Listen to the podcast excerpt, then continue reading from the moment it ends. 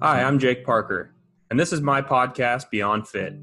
My goal is to help you live a happier and healthier life by providing actionable knowledge and advice about a wide range of health and fitness topics.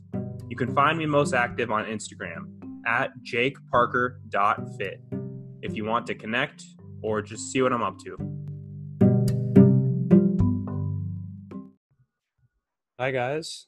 Today's podcast is called How I Prevent Information Overload. So, I think that it's no secret in today's culture, in today's society, there's tons and tons of different ways to digest information. And not only that, but the big problem is there's a lot of ways that we uh, ingest information that does not benefit us. And we spend a lot of time sifting through misinformation and poor information. And this can mean a lot of different things, and this can extend to a lot of different areas. But today I'm going to specifically talk about things that are important to me, like books and podcasts. And I'm also going to mention a little bit about my habits around social media and news as well as just uh, sticking to a workout program. So that all makes sense by the by the end of this. So first of all, I think it's important that well, for a personal example for me, I'm always reading two or three books at one time, and in the same way, I switch back and forth between two or three different podcasts usually. And the reason that I do this is because I am someone who gets bored pretty easily and so I like to be able to jump into something else when a current topic, you know, book that I'm reading starts to kind of drag on or I feel myself starting to lose focus. I really like that being able to jump in and out. And you have to be aware and cognizant of your personality here. Maybe you're the someone who really has to focus on one thing. But I think that something that can go a long way in keeping things interesting for you is to invest in learning about different things at one single point in time and not being afraid to jump in and jump out like i said. Um, so uh, like i said for me uh, there's always going to be different books around my bed um, that i'm reading around my room. There's always going to be two or three different podcasts that are like halfway listened to and i do finish all things in due time. I really don't like to just leave stuff unfinished but it helps me to focus if I'm able to jump around. On the note of podcasts and books, I've mentioned how I pick these out for myself before. And the way that I do that is one of the main considerations is I like to have a pretty short and concise list of books I want to read or podcasts I listen to, but I make sure that that list is quality. I make sure that I enjoy the subject matter, that I trust the people who are putting out the the content and it's really important for me to be very focused on a few different sources. There's you know for me i'm not just reading any old book that sounds interesting. I've talked before about how i like to hear a book mentioned multiple times from multiple different people or in you know different reviews other books and stuff like that. I like to hear that because it shows that it's stuck with more than one person some books are so individual and you know any book can sound interesting if you just read the back cover or if someone's describing a book that they enjoyed and no doubt it is interesting but we have such little time to read relative to our entire lives you have to be careful about just not picking up any old book. And same with podcasts there's hundreds of podcasts out there and you have to make sure the ones that you're listening to are teaching you something you want to learn or the person really resonates with you that does the podcast or it's just one you particularly enjoy for whatever reason. Just be intentional about your choices here.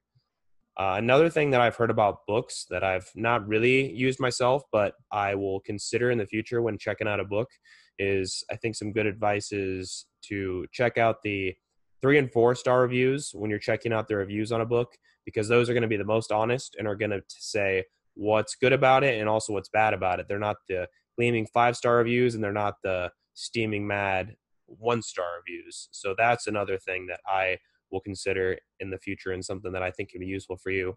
Another thing that's important is just having a routine in which you are going to get to read or get to listen to podcasts or whatever medium it is that you're trying to get more of or trying to educate yourself with.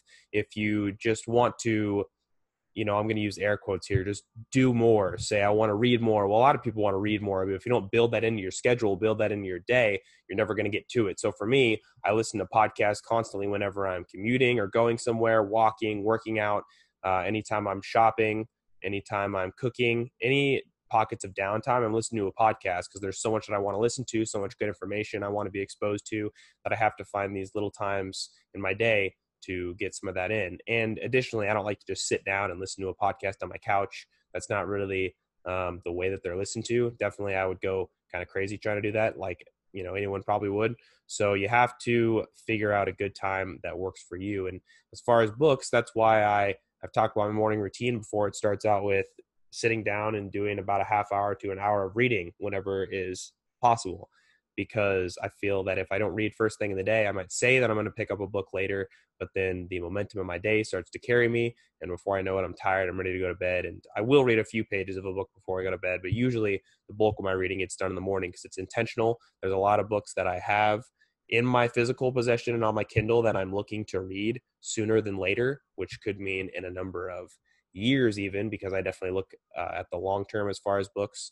But yeah, you want to make it a part of your schedule, part of your daily habits and routines. And then the last two things I said I wanted to mention news. I think that watching the news, and in addition, I would group with this just the constant checking of social media is really negative as far as just being presented with too much information. It's overwhelming, it's not very concise and organized. So it's just kind of something that causes unnecessary angst and frustration to me. So my recommendation is to set limits for yourself for social media maybe time limits that you can be on at once or time limits for the day, tracking your screen time. And the news, I would really encourage you to not watch the news at all. And if you are someone who really wants to keep up with that, maybe just once a day, once a week, something like that, that's also limited. You want to be guarded with your time, especially with these things that are endless um, sort of things like the news and social media. I've heard it called an infinity pool where you can really just wade in this stuff for hours and hours and hours and it never really dries up. Whereas things like books that are quality education that you want to sink your teeth into, well, they're not as intrinsically pleasurable and bright and shiny, you know? So they're harder to really get focused on, but you have to be, again, I'm going to say that word intentional. Um, the last thing I mentioned, workout plans. So the last example of information overload is you just want to stick to something that you're trying. And so I'm thinking about workout plans here. I'll usually stick to a workout plan for two to three months um, in the in a given rep and set and exercise scheme.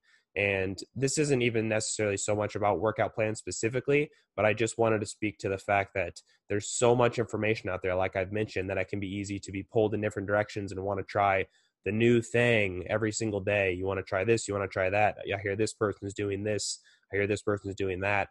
And there's so many different options that you have to purposefully limit yourself and stick to one thing to see if that works. You know, diet's another great example. Oh, I can do this diet or this diet or this diet. We'll just stick to one and see how you feel, see how you react. And then if you feel like you want to move on, then give another diet a proper time and attention and really delve into it because you're never going to know what works then you might end up going well that that didn't work for me well if you did it for a few days or a week you really didn't give it time to take action and again that's a diet and training um, principle that I think can be applied to tons of other things in life.